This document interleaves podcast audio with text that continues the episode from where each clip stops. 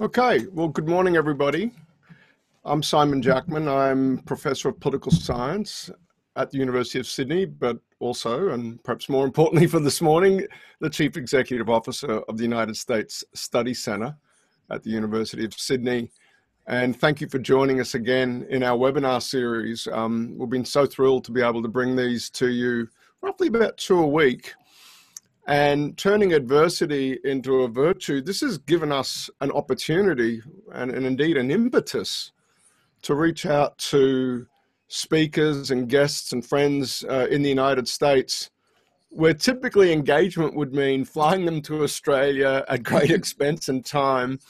Um, but in this new world of uh, conducting so much more business online, um, it's allowed us to, to reach out to individuals uh, with extraordinary careers uh, in, in government service in the United States, and, and today's no exception.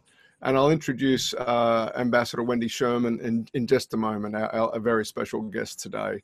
Um, but as is customary, I will, uh, and if this indeed were a physical event at the university, uh, we would acknowledge country, and we will do so online.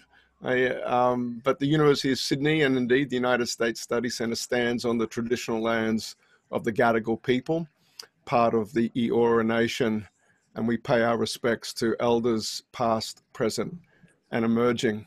Uh, and let me turn to today's uh, guest now. Uh, Wendy Sherman is joining us from, from Boston, uh, where it's uh, mid evening. Um, and, and we're so thrilled that, that, again, with the technology, uh, we just able to land with the time zone difference between Sydney and the east coast of the United States. But Wendy is now a professor of the practice of public leadership and a director at the Center for Public Leadership at the K School, the Kennedy School at, at Harvard University.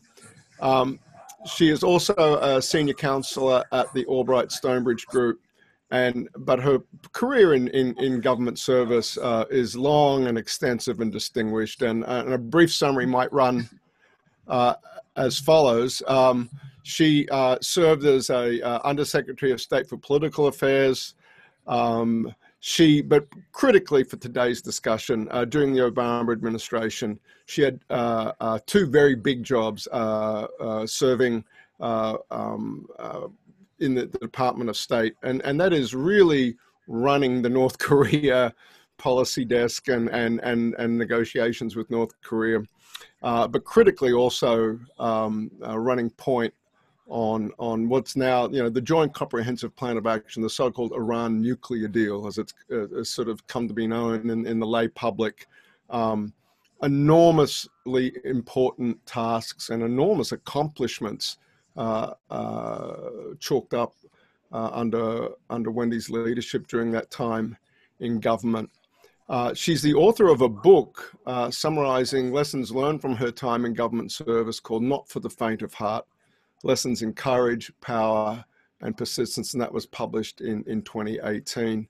Um, and joining me today um, to help um, with the moderating duties uh, is, is, our own uh, non-resident fellow, Bruce Wolpe, who's joining us from, I, I think, a, a, few suburbs away from, from myself here in Sydney this morning. Uh, good morning or good evening, as the case may be, uh, to Wendy and, and to Bruce. Thank you for joining us. Thank you, Simon. Thank you. Wendy, terrific to have you with us. Like, as I said in the intro, this is just adversity and finding virtue in the middle of it. Um, ordinarily, uh, engaging with you would mean a long plane ride uh, for one or both of us. Um, um, but, but we're so thrilled uh, to be able to talk with you today. And look, and foreign policy is, is looming so large um, in American domestic politics, intruding into domestic politics in, in the midst of uh, the, the pandemic. And of course, we in Australia are, are acutely aware of that. But I thought, and we're going to spend a fair amount of time on that, but I, I just want to draw on your experience as, um, as an Iranian hand. Um, I'm wondering, first of all, before we talk about the United States, let's have a quick chat about Iran. And, you know, in the Western media, we're very focused on, it. in Australia, we're getting a ton of information about the course of the pandemic in the United States. But I'm wondering if you could give us a sense of the course of the pandemic in Iran and what does it mean there for Iran's domestic politics, perhaps even the stability of the regime? Yeah, first of all, it's wonderful to be with you, Simon, uh, and to be with my, uh, I was going to say old friend, but we are old friends. Uh, all manner of that word, I think, now, Bruce. Um, but um, just terrific to be with you all. And I, like so many Americans, love Australia, uh, have been to Australia, and um, would love to be on that plane ride. It is a long way, uh, but once you get to Australia, you never want to leave. It's such a beautiful, warm, and fascinating country. Uh, so it's great to be here, even if it's virtually tonight, uh, to be with you all. Um, there's no question that Iran has suffered terribly uh, with the coronavirus. Uh, no, no question about it. Uh, and that the government has mismanaged the coronavirus. Uh, the level of death is quite high. Uh, then again, in my own country, we haven't done such a great job of it either. So I think what really matters in your question, Simon, is has the mismanagement of the coronavirus in Iran changed the future of the regime and of the country going forward? Uh, and sadly, although a lot has been written about this in the last few days, I don't think so. Um, yes, uh, people are fed up with the regime. Yes, people are fed up with the economic situation because the sanctions under Trump uh, are quite onerous, have really taken an economic toll uh, on Iran. And even though they're not allowed to sell oil, they try to sell oil, but the price of oil has been so low, it hasn't really helped their economy in the ways that they had hoped it would. So, yes, they're tired of the regime. Yes, the people are sick of the horrible economy. But the regime has an immense power to oppress its people, an immense power to hold back any uprising. We've seen them do that time and time again. And what we're seeing them do now is what they usually revert to, which is to talk about America, the enemy, and death to America, which brings the country together in a nationalist kind of way, even at the same time they wish that their country was other than it is. Um, where are we in the electoral cycle, such as it is in Iran, and how is that perhaps relevant to the? I mean, the intersection of in the US, right? Of course, it's rather obvious the intersection of the pandemic set against uh, the political calendar. Is there is there a parallel uh, dynamic in, in Iran at all? There probably will be some dynamic, though their presidential election is in 2021. Rouhani, who is the current president, has served his eight years. You can only do two terms okay. in Iran. Uh, but it's also important for people to understand if they don't, and I'm sure many of your listeners do, that um, you don't just get to run for office. right. You have to be approved uh, to be on a slate of approved candidates for president. Uh, that approval comes uh, through uh, a council of Islamic clerics uh, approved by the supreme leader of Iran. Uh, so I think this will be an important presidential election, one, because there is not going to be an incumbent. Ahmadinejad, in fact, may run again. Wow. but it's also important because the supreme leader, who's 80, has been thought to have been in ill health for quite some time, though he has beat the um, predictions many times about his health. But people will be looking at the president, they will be looking at the slate of people to figure out whether anyone is positioning themselves as well to become the next supreme leader. So it's a very consequential election.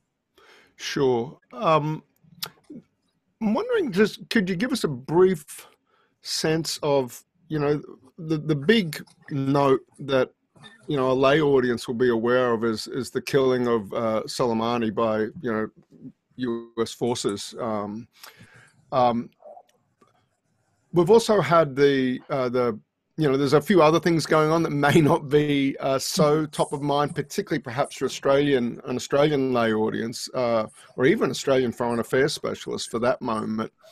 but just your assessment of the the relationship at the moment and and how close we are to something again kinetic perhaps uh, in the in the US Iran relationship at the moment? Well, here's the good news.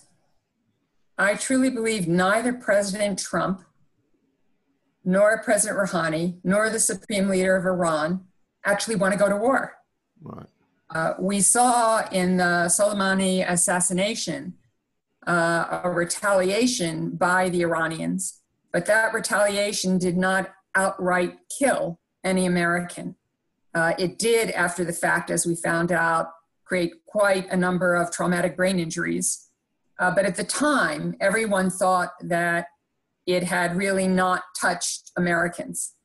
Uh, I think if an American had died in that retaliatory attack, uh, we might have found ourselves in a different place. But Iran was very careful, and the president of the United States didn't then take another turn of the wheel. Right. Everybody sort of cooled off uh, because I don't think that the president of the United States thought it was in his interest. Now, there are some analysts who think, hmm, if the presidential election here in the United States looks really tough, right. tougher than it looks today, that the president of the United States might look for a foreign escapade of some sort to garner attention and say to the American people, you don't want to change the president in the midst of this. Uh, but I think that's harder now with the pandemic.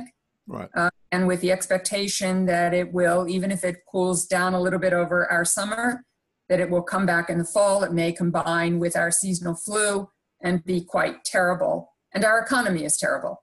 So I think um, the president uh, will be very mindful of that, and certainly Iran is very mindful of that. Doesn't mean we can't get there, but the news I don't think the leaders want to get there. Sure.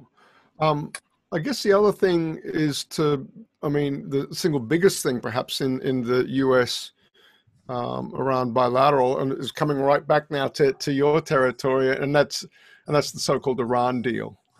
Um, um, how was I mean? There's so much to talk about there, but I, w- I want to, and maybe I'll I'll let Bruce get into this in a little more detail. But how was it received in Iran? Um, before we get to the U.S. motivation and the way it's playing in the U.S. domestic politics, let's talk about Iran for just one more moment, and that is when when Trump so vociferously went after the deal and very dramatically pulled out the reaction inside Iran. I'm wondering if you give us a quick readout on that and what is the Iranian regime? You just said sort of backing away perhaps a little. Their strategy for handling a president like Trump more generally. So I can't speak for the Iranian people. Sure. Uh, as an analyst, I can tell you what I've seen. Um, but, you know, none of us really knows um, because we aren't inside the country and we don't have the fingertips. Your um, ambassador who travels uh, now and again to Tehran probably has a better set of fingertips than I do uh, on the situation. Uh, but that said, um, I think that um,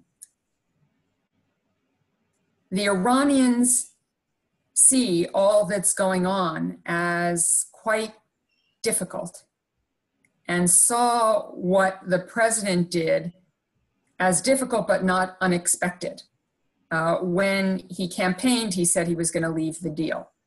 Uh, in the early months, when he had um, cabinet officers around him who didn't want him to take to leave the deal, they got him to stay in. When those cabinet officers left, most of us knew that the new people around him favored taking a very, very hard line and leaving the deal. So it didn't come as a shock to anyone because it had been sort of unraveling bit by yeah. bit. But I think one thing that's really important that not everybody notices is the deal was actually quite durable because even after the United States of America pulled out right. and imposed sanctions, until the last several months, the deal held together. Iran was in compliance. Report after report from the International Atomic Energy Agency, which monitored the deal, said they were in full compliance. And it was not until the President of the United States took several more sanction steps, killed Soleimani, that it became impossible for Iran not to take steps to begin to unravel the deal. But even in that case, Iran has taken steps that are reversible as opposed to irreversible. They are nonetheless very concerning and not things we want Iran to be doing. But nonetheless, it's quite extraordinary that the deal held together for as long as it did. Yeah, no, that's that was my sense at the time, too. Um, and so again, bravo, thank you for your service, as we say. Um, um, and I'll let Bruce pick up that thread. By the way, Bruce, um, that's enough from me for the time being. I, would love, I'd love you and you, you, and Wendy to to take it from here for a little while. Thanks. Thank you, thank you so much. I, and I always enjoy addressing you as Madam Ambassador, and uh, it's just great to have you here. And just picking up on that thread, I mean, uh, how irrevocable is the damage, and what do the other signatories? Where do they want to go from here? You have Russia and China as signatories. France has a, a deeper relationship with Iran that's uh, come into play uh, particularly when there's been some tit for tat missile stuff in the Gulf and so forth. What are the other, how are the other signatories looking at this as it's unraveled, not irrevocably perhaps, and where do, what, do, what do they, where do they want to go from here? I would say that France, Great Britain, Germany, Russia, China, the European Union want the deal to stay together. Uh, they have not moved to snap back the multilateral sanctions. Uh, they have tried to keep relations going. Uh, several of them have ambassadors in Tehran. Um, so they have not wanted to all fall apart, but it is hard to hold it together. And as you know, the United States is preparing, uh, probably not until after September, heading towards the presidential election here in the United States in November, to go to the UN Security Council and push uh, for some actions, which I can describe further if you want, to try to further unravel the deal. Uh, so we are going to have a, a, further confrontation, most likely, uh, this fall. And and do the Iranians just wait that out? Do you think, uh, not knowing the result in November, uh, playing for as much time as possible, and then as much flexibility post November uh, that they can exercise? Yeah, there have been several articles over the last couple of days that Iran seems to have stepped down its attacks in the Middle East, its provocative actions in the Gulf of Hormuz, um, its support for the prime minister that the United States also wanted to win in Iraq. Um, and people read that as Iran trying to not uh, stir the pot such that there might be military action or people might feel like they have to be more retaliatory and try to hold that kind of position from here until November. That's a really long time. It is. Also true, they've been in the middle of a pandemic just like the rest of us, and so they are short shorter of money, not just because of the sanctions, but because of the pandemic, and their attention has been on the coronavirus. In the United States, Nothing is on the evening news but coronavirus. Finally, something broke through tonight, which is a tragedy. Dams have burst in Michigan. Right. And there are thousands of people who have had to be evacuated. It may change the terrain of that part of Michigan forever. It's so much water. And uh, that finally is a story that got in above uh, the coronavirus, but only because Michigan is suffering as it is with the coronavirus. And now they're suffering with another disaster. So um, I think Iran is probably trying to hedge its bets until November, but unfortunately, November is still a significant ways away. It is, and you know we all have a stake in this, and there can be miscalculation where things suddenly Absolutely. get out of out of control. So what's and Australia is not a signatory, but has been supportive of the JCPOA. What's your message to countries like Australia as they watch this uh, with concern as it's unfolding? Oh, goodness. I wish there were a simple answer to that. Of course, support uh, the Europeans, Russia, and China in trying to hold the deal together. Uh, try to impress upon the President of the United States um, that he should hold steady. He's got better things and more things to pay attention to Um, right now, his numbers in the election, there's a new poll out today that has him nearly 10 points down nationally. Of course, in our system, it matters which states you win because of our electoral college, but even in states that he won last time, he is in some serious trouble. And this will, uh, uh, our presidential election, as I think yours is to some extent, though you have a bit more of a parliamentary system, is um, a, a referendum on the incumbent. So uh, Australia is important to the United States. You all have maintained a fairly decent relationship with President Trump.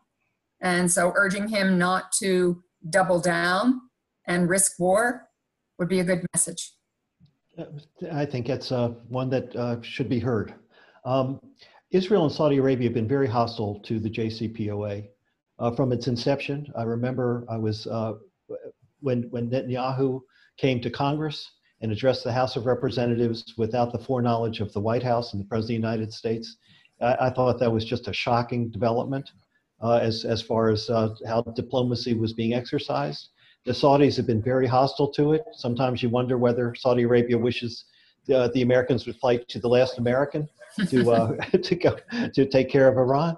But uh, what's your view of uh, where those countries stand today, looking at the Gulf and the array of forces and the balance of power in the Gulf and the Mid East today, and whether they have also dialed back, as Iran and the United States have, from being more confrontational? What's your reading of where they are?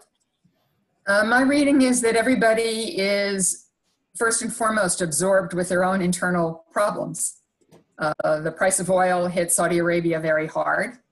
Uh, they're trying to figure out their way out of that.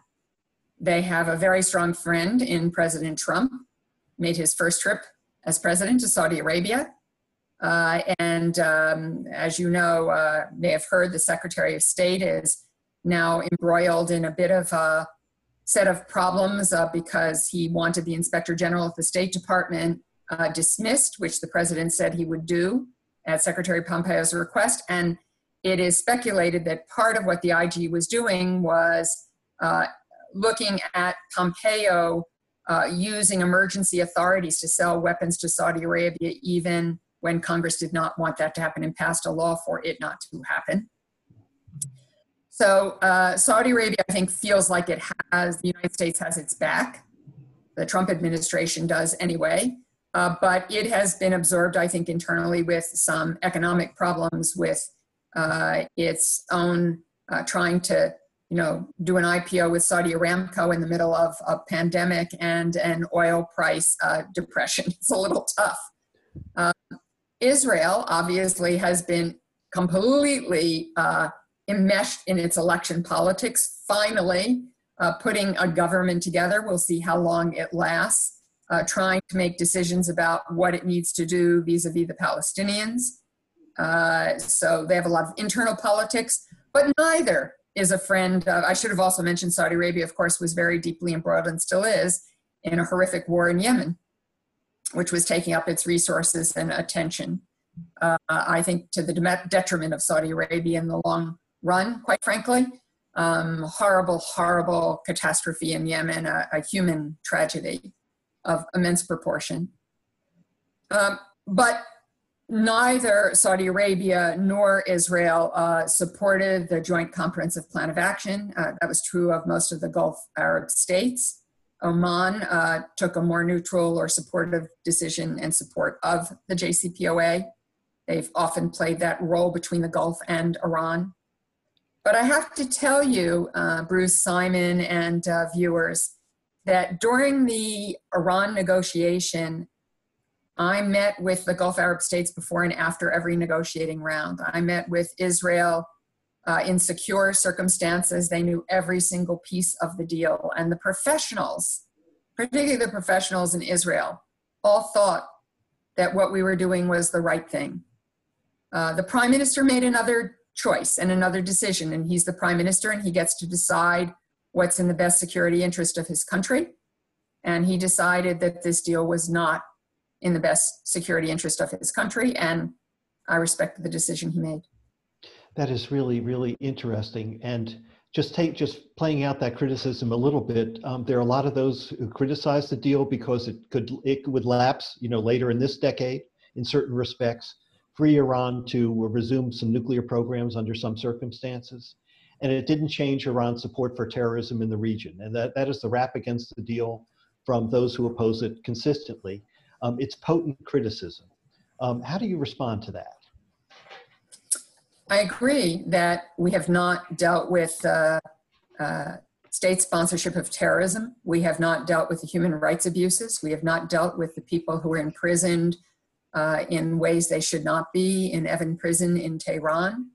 Um, we have not dealt with the arms sales all around the world. We have not dealt with a lot of the malign behavior of Iran. But I believe President Obama made the right choice that we focus on ensuring that Iran not get a nuclear weapon. Because if Iran got a nuclear weapon, their ability to project power into the Gulf region uh, to threaten Israel uh, would be profound. And unless we got that off the table as a threat, we couldn't use all of our remaining sanctions, which were enormous and extensive and effective, to deal with all of these other issues.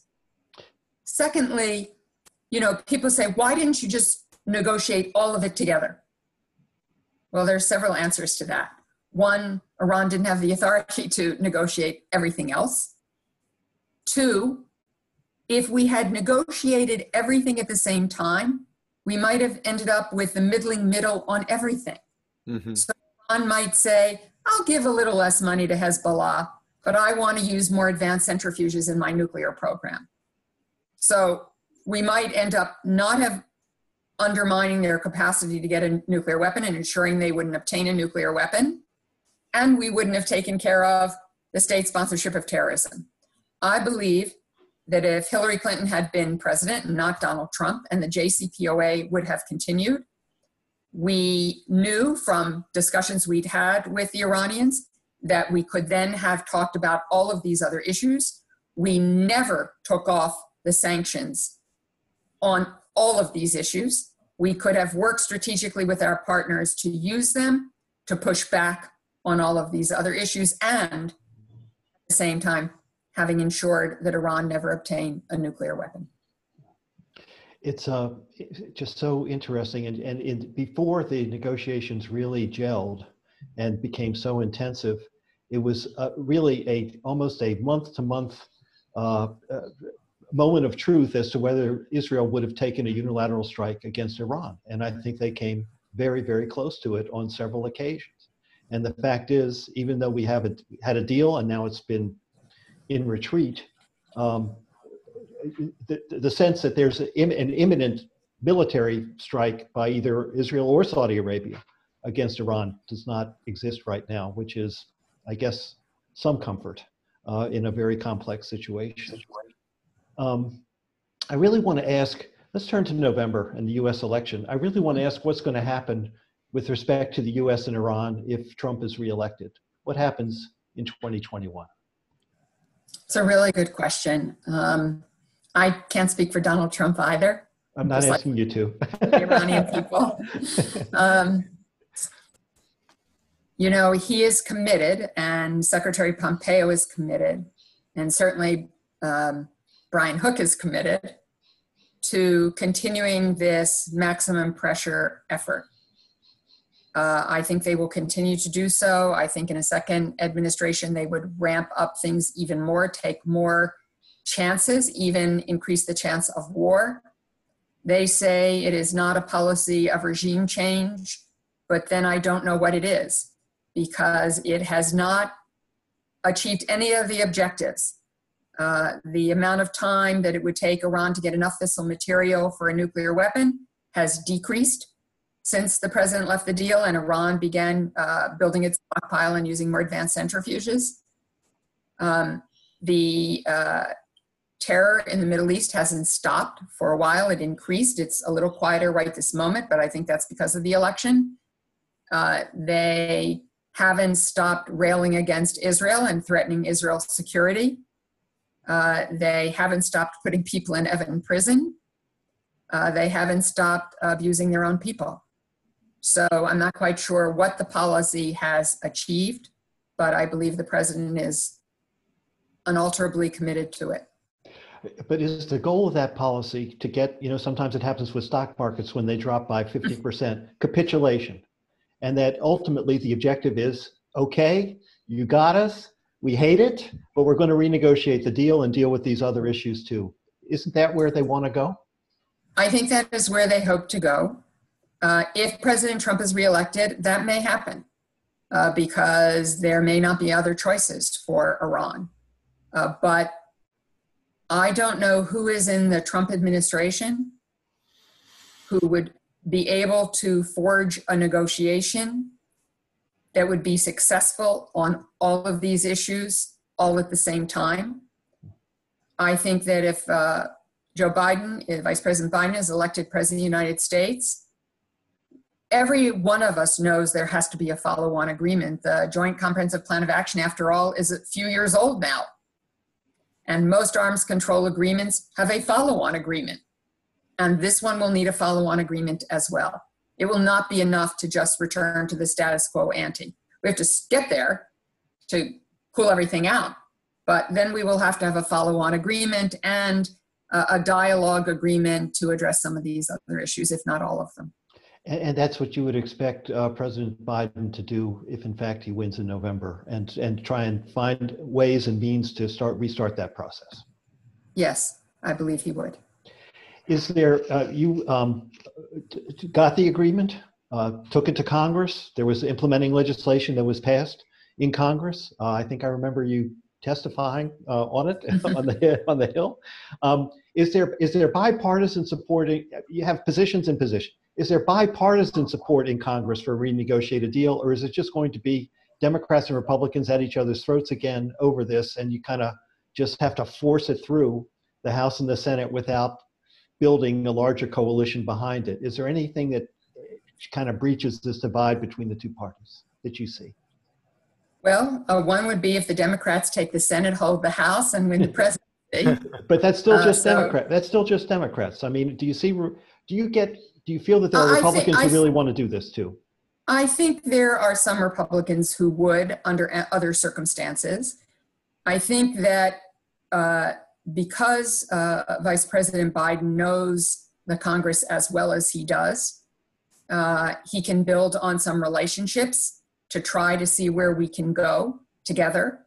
Uh, I think he's very committed to trying to build bridges in our country and find those places where we can work together uh, you know, it, it's not that there's been nothing. Uh, Democrats and Republicans agreed on sanctions on Russia. Democrats and Republicans agreed to stop arms sales to Saudi Arabia. Uh, Democrats and Republicans uh, both want the Yemen war to be over. Democrats and Republicans both want to find a way to have a negotiated withdrawal from Afghanistan. Uh, Democrats and Republicans uh, want to stop what Iran is doing in the Middle East. Uh, but the way we would do that would undoubtedly be different. But I do think uh, there are places where we can come together. And I think that a President Biden uh, would have a chance at the beginning of his administration to try to get things back on track, uh, widen the scope.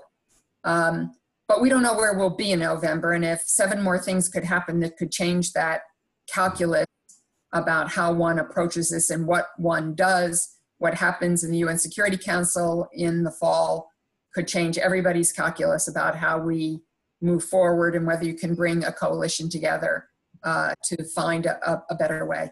Right. Um, now I know this discussion is like a trip to the dentist. So how are things in North How are things in North Korea? Tell us, how's it going there?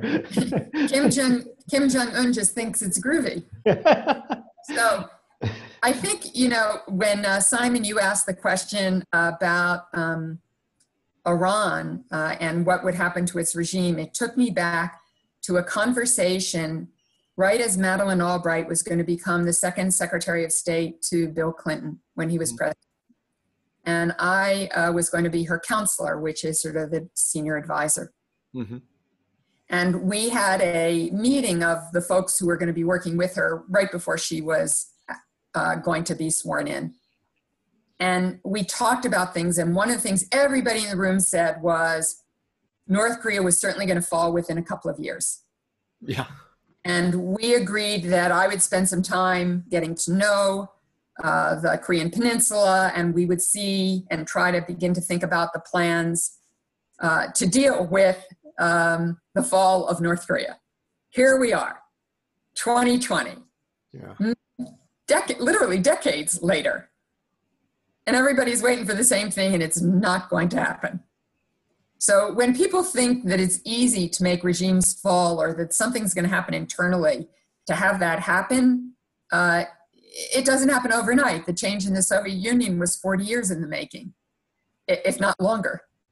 So uh, North Korea is even harder than Iran because it doesn't have vast trading relations with countries all over the world. Iran does. Iran has a literate middle class they watch TV, they get on the internet, even though they have censorship, they have ways to get around it. They see what's happening in the world. Most people in North Korea don't know the outside world, aren't on the internet. The only television they get are preset televisions in their houses that only play revolutionary programming. Um, Pyongyang, uh, which I've been to for a long time now, I was there twice uh, in the late 90s, early 2000, is almost a Potemkin village uh, where there are some people doing well and a lot of buildings with no one in them. And beyond Pyongyang, as we've all seen on that skylight picture, there's very little light uh, because there's very uh, little electricity. So I don't see any change happening. I know everybody got all excited when Kim Jong un didn't show up for a few days. Uh, I said at the time maybe he was ill, but I did not think he was dead. Uh, he likes to play these games. It helps him get attention. He was probably a little scared of coronavirus, so took himself away for a while. Maybe he was sick. Maybe he had some search. I don't know. But it doesn't matter. He does this in part to gain attention and control and play the puppeteer with the rest of the world, and he does it quite well, actually. Um, I don't want to go on forever, so let me just add I supported President Trump having his first summit. I thought we tried a lot of things. Why not try this? These were both men who believed they were the only ones who counted. So maybe they could count for each other. But I also said that President Trump needed to go there with a negotiating team ready to get down to work, with a strategy, with a plan, and of course, there was none of that. And three summits later, there was still none of that. Steve Biegun, who's the special envoy, really capable professional, really capable, um, has tried very hard, uh, but the president really wants it all happening by him. And that makes it very difficult to do. So now we have a North Korea with many nuclear weapons and the means to deliver them. Very scary. That, that's what I was going to ask. Are we better off or worse off for the diplomacy that's been undertaken, the three summits, the meetings, and so forth? Are we better off today than we were three years ago? Um, it is true that North Korea has not tested a nuclear weapon. That's a good thing. But it also means that they're so well advanced they may not need to test another nuclear weapon. And as we all know, a lot can be done by computer simulation these days, more so than once was able. They have done some space launches, so they would not consider those missile tests. Uh, and they have done some testing of shorter range missiles. Um, so that's a good thing, but they have continued to build weapons and they have continued to advance their missile capability. So, in my view, we are not better off because I think they have a larger stockpile of both. They have a lot of mobile missile launchers, uh, which are quite problematic.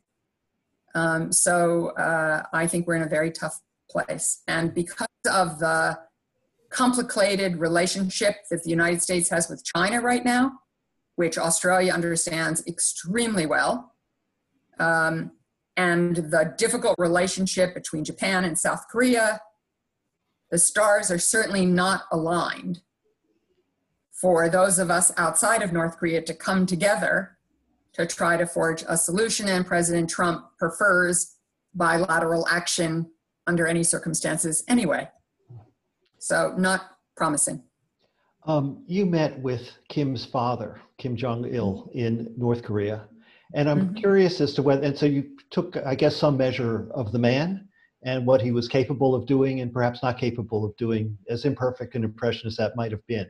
Mm-hmm. And then you've seen uh, Kim Jong un in action and so forth. How do you rate the son against the father? Do you see wider horizons with the son than you did with the father? Perhaps a little bit. Uh, Kim Jong il, you know, I spent with Secretary Albright maybe 12 hours with him. Smart. He knew the subject matter. Uh, he was transactional. I think a deal could have got gotten done. We'll never know. The Clinton administration ran out of time. Um, Kim Jong un has tried to model himself more after his grandfather, which is in some ways a larger presence. His grandfather is the founder of modern North Korea. Um, he was ready to deal with the United States. I believe there would have been a summit, but he died suddenly. Uh, but he did agree to the 1993 4 framework agreement, which did keep North Korea from building nuclear weapons for, for a decade. There was there were no nuclear weapons, no long range missiles during the entire Clinton administration. So uh, I think that the grandfather saw his place in history a little differently than his son Kim Jong il did. And I think Kim Jong un, because he's trying to model himself after his grandfather, may have a little bit more scope, but he's sitting in the catbird seat right now. He got credibility, he got recognition, he showed he was powerful and could be mano a mano with the great American uh, president. Uh, I'm not sure what else he wants right now. And he has China supporting him again uh, so for right now, he's okay. You, you know, when I've seen uh, the photographs of uh, Kim Jong Un on the White Stallion in the remote regions of North Korea, uh, be very and going to places where his grandfather helped found the party and brought the communist country together, then you see you just see the symbolism and everything he's trying to conjure up to cement his rule and authority and uh, over his people. It's really, really fascinating. Right. Um, no, no, no one should doubt. No one should doubt, though, that Kim Jong Un is utterly ruthless. He killed his. Oh, he killed his uncle. He killed so many people. In two weeks after being uh, made uh, the leader of the country, uh, so he is ruthless and brutal. Yes, and his brother, half brother, anyway. Um, right, assassinated in Malaysia. Yes. Yeah. If Joe Biden is elected, uh, what's his what does 20, 2021 look like for him with North Korea in your judgment? Now, some of us were talking about this earlier today um, on another Zoom uh, with a lot of colleagues at Harvard. I think one of the interesting things for all of us who care about national security and foreign policy and the security of the world is there are all these hotspots but they've all disappeared from the view of people in their day to day lives because people are understandably and appropriately consumed with whether they're going to have a job, whether their kids can go to school, whether it's safe to go outside. Um, I haven't seen my grandsons since our lockdown. I, I hope that changes sometime soon. But it is it is um, the unemployment in our country is profound. Uh, the recovery in 2008 2009 took easily a decade. Uh, some people estimate this will take much longer. So, although I believe that uh, President Biden believes in smart and tough engagement, even with people who are adversaries, um, he is going to be consumed first and foremost with the American economy, uh, as most countries are. And I think that all of us have to think about what our countries are going to do differently. Is everybody going to try to pull their supply chain inside their own country so they aren't reliant on another country if there's a pandemic or environmental disaster? Uh, how are we all going to deal with China, who has tried to fill the vacuum as the American president has pulled out of multilateral organizations. Uh, what just happened at the WHO, I, I find so disturbing. So um, I think the world is going to be different uh, in the wake of this pandemic, at least for quite some time, because of the economic impact and how people will react to that, what jobs will become important, uh, how we will innovate our way through this. Uh, I think people are going to feel very differently for quite some time. Thank you so much. Uh, Simon, back to you for some questions from our viewers. Sure, thank you. Um, we've got a, a, a very uh, specific question here from uh, a, from a journalist with BBC News. That's Bahman Kalbasi. Um, and we, we touched on this just before, uh, Wendy, and, and it's about where would a Biden presidency land on on an Iran deal? And so the question runs: Do you believe the Biden campaign is slowly walking back his Biden's promise to rejoin the nuclear deal with Iran if Iran goes back to full compliance? And in the last, and I'm quoting, in the last 72 hours, Mr. Blinken, top foreign policy advisor, Mr. Biden has offered curious phrasings like time has passed, Biden will look to build a stronger agreement if Iran returns to full compliance, or quote, if Iran comes back into compliance, we would use that to build a stronger, longer platform. Um, is it realistic for a Biden administration to condition a return to the deal to, on new concessions from Iran without starting, without insisting it, it adheres to the existing deal first? So, uh, a question from Bahman at BBC News. Well, I would listen very hard to what uh, Tony Blinken says. He's just fantastic. Um, and uh, he has worked with Vice President Biden all the way back to when he was a senator and chairman of the Senate Foreign Relations Committee. Tony was counsel to the committee. He's in, incredibly good at what he does. Um, and uh, his last position was Deputy Secretary of State. Before that, he was uh, Deputy National Security Advisor. So he's quite knowledgeable and he knows the vice well. I don't think Tony's comments, uh, and I don't in this instance speak for Vice President Biden, though I support him. Um, he, uh, what Tony said is not so different from what I said, sure. which is it's not enough to just go back to the status quo ante. It's not. Uh, the deal's gone on for too long. The circumstances have changed. The world has changed. Uh, there has to be more here. What the sequencing is, uh, I think you have to wait until uh, you're in office. You see whether you can rebuild your alliances and relationships, uh, how the world is, what your fingertips are for the situation, and then uh, figure out how to best sequence moving forward. So I think to try to decide today exactly what those chess moves would be uh, would be foolhardy. No good negotiator should do that. Um, just sticking with Iran for a little bit longer. Um, uh, some of our, our students uh, from the University of Sydney uh, are on the are on the chat today, or on the webinar today.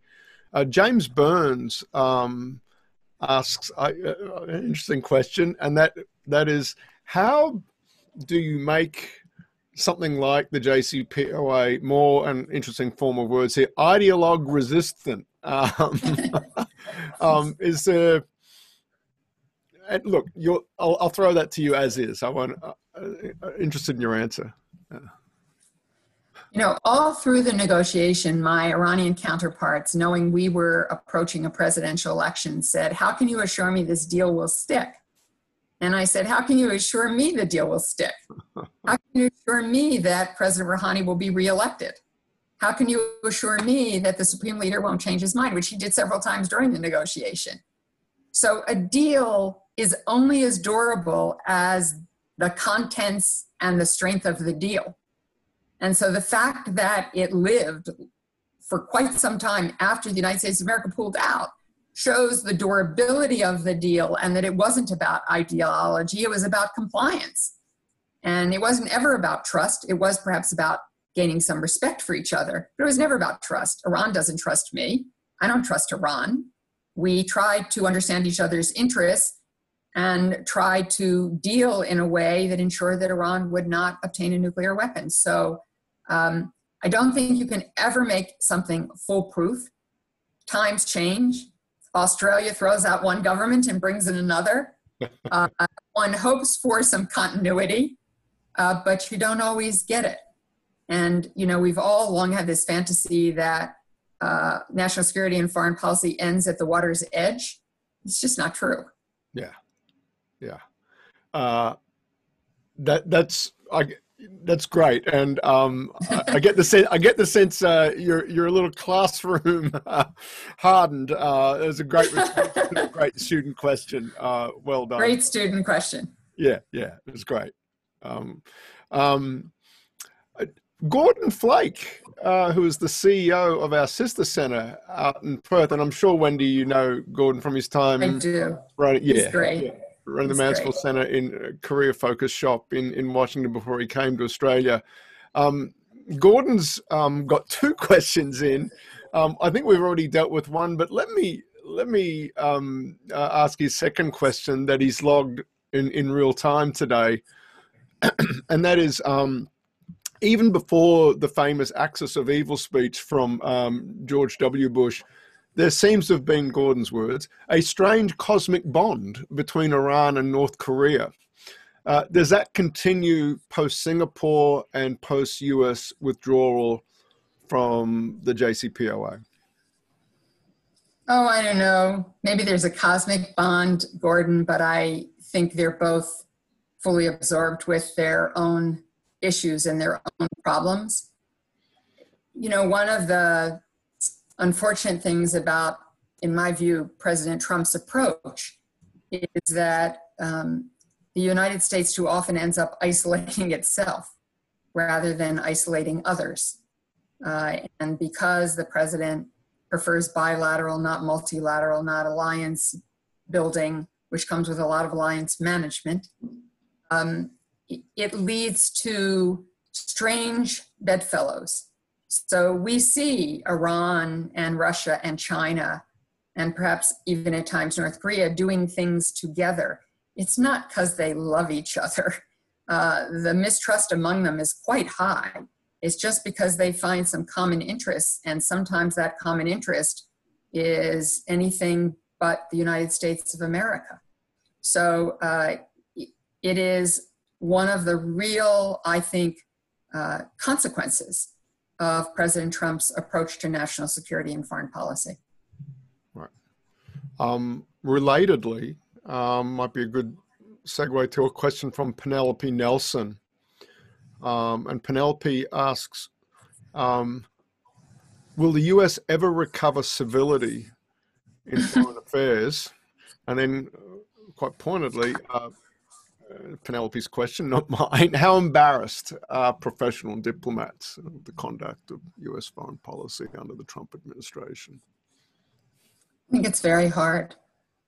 Uh, I think, you know, when the Trump administration got going, um, probably once a week uh, when I was living in Washington, I'd have somebody who called up or came over or wanted a cup of coffee and said, Should I stay? Should I stay? And I urged everybody to stay as long as they possibly could because we needed their expertise, we needed their institutional knowledge, we needed them to try to help President Trump and his cabinet and his political appointees head in the right direction, even when it was hard.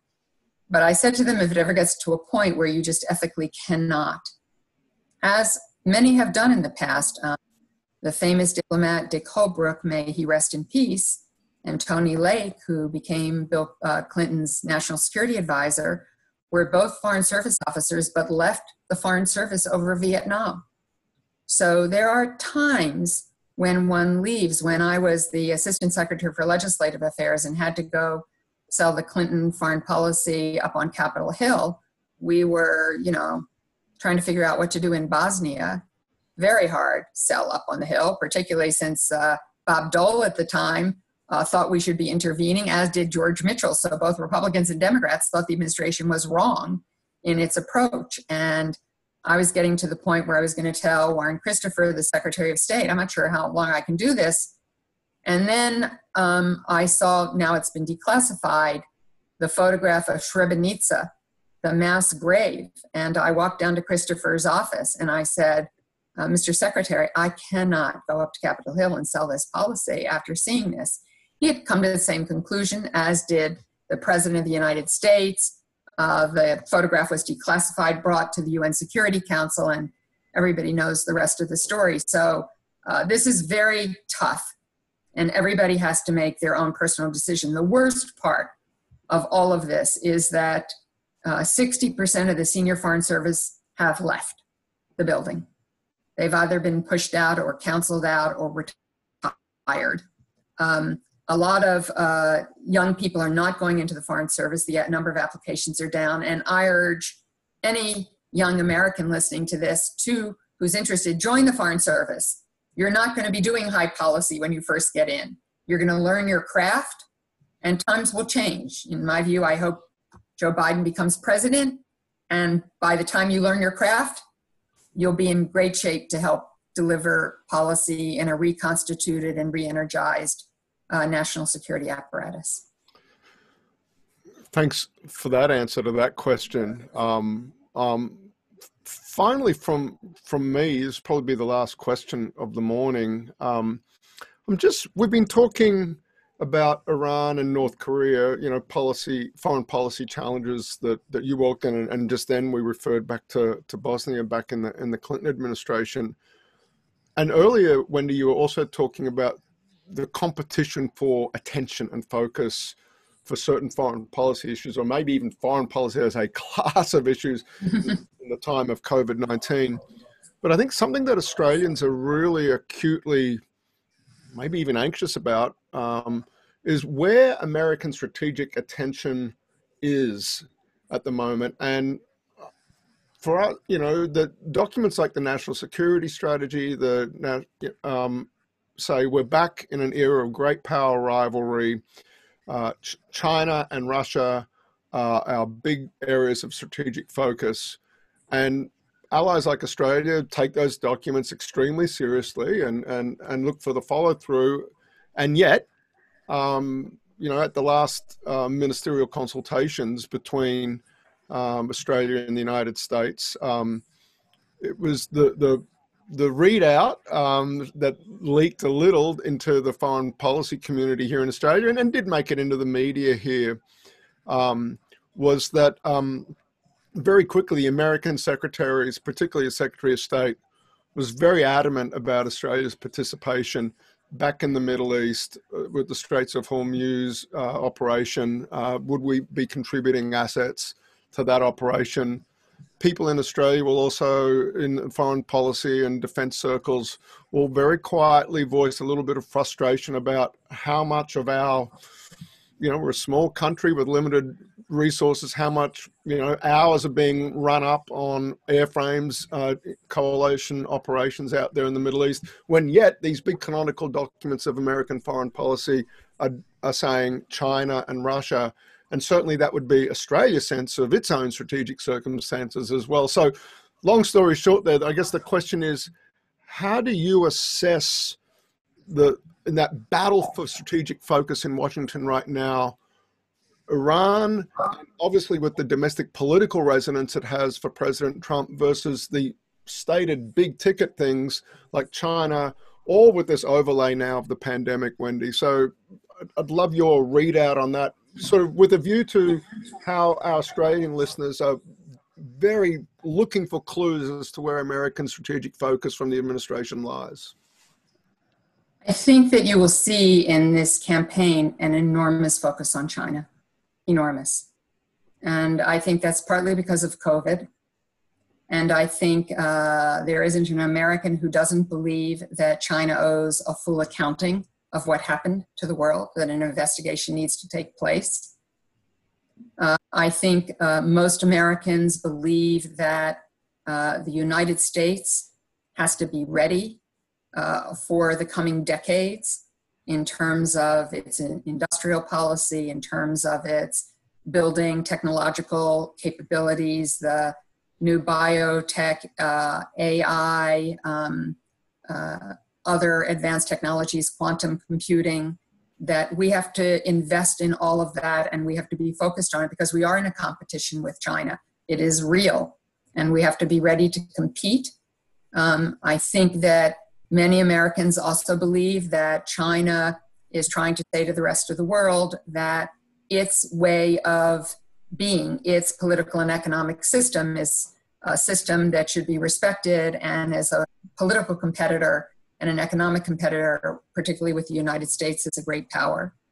Uh, I think that United States democracy, although right now, in my view, uh, some of it has some tarnish on it, I think that can be uh, scraped away. And the fullness of our values, of our democracy, of our shared values with Australia can be predominant once again in how we fashion the world. That doesn't mean we have to disrespect China's view of how to manage its own people, but it does mean that we have to speak out about human rights. Uh, when China abuses the human rights of its people and puts Uyghurs in concentration camps, uh, we have to uh, be ready to deal, um, we have to be ready to compete. We have to be ready to challenge when necessary. And uh, hopefully it won't come to it, but we have to confront where necessary.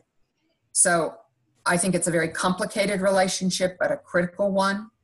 Uh, I think there are other powers in the world, uh, India, uh, which is going to be the largest everything by 2030, uh, is um, a power that has stayed regional, and I don't know whether it'll break out of that space.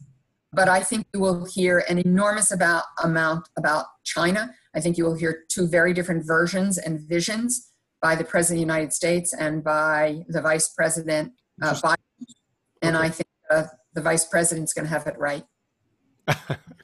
we, well, the idea then, those points of divergence um, are, th- again, things that those of us, you know, uh, paying close attention to American foreign policy will be paying close attention to, uh, uh, to put it mildly um, having with you having sort of said to look out for that, we'll, we're definitely paying even closer attention. Um, we are out of time, and it's surprising how fast an hour goes.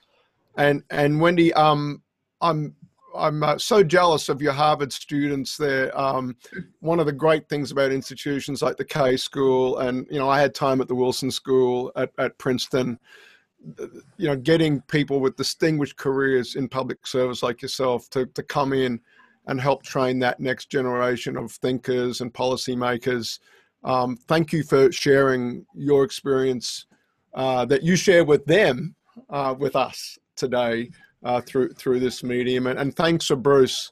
Uh, uh, and and for the friendship between Bruce and Wendy that, that, that, truth be told made today happen and and that, that that's absolutely wonderful, and, I, am so pleased we're able to do it, and particularly given it's getting in later in the evening there in Boston. Um, next week, we are so excited again the, the quality that, of our guests that we're able to bring into the center's orbit through this medium. It's Phil Rucker, who is um, a correspondent for the Washington Post, uh, White House bureau chief um, that is next Tuesday, and that is going to be fantastic. Phil Rucker has been hitting it out of the park um, with the questions the last two weeks. It was his question that prompted the line about detergent and light uh, getting inside people's bodies, the speculation about that, and, and moreover, in the last 72 hours, um, exactly what crime has President Obama committed when you refer to Obamagate. Um, it's almost like there's a bit of a symbiotic relationship between Phil Rucker and President Trump at the moment. Uh, but we're, we're going to be hearing from Phil uh, for an hour on, on Tuesday. Phil, also the author of um, A Very Stable Genius, and also the Washington Post reporter to help break uh, the, the, the scoop on the, uh, the Trump Turnbull phone call back in. Um, in, in, in January of 2017. So, so that's coming up on Tuesday. Uh, do check out the events part of our website where you can catch up with our past events and also see what we've got lined up in the future. Uh, and again, my very special thanks to Wendy and, and to Bruce. Thank you so much, everybody. Thank you. Thanks, Wendy. Thank Thanks, you. Bruce. Thank you. And hope to do this again sometime soon with you, Wendy. Uh, perhaps in person one day would be would be absolutely wonderful. I'll look forward to it and say to all of the young people here, you're the principled, public, effective leaders that we're looking for and need. So keep doing everything you're doing. We're going to rely on you. Well said, Wendy. What a great way to finish.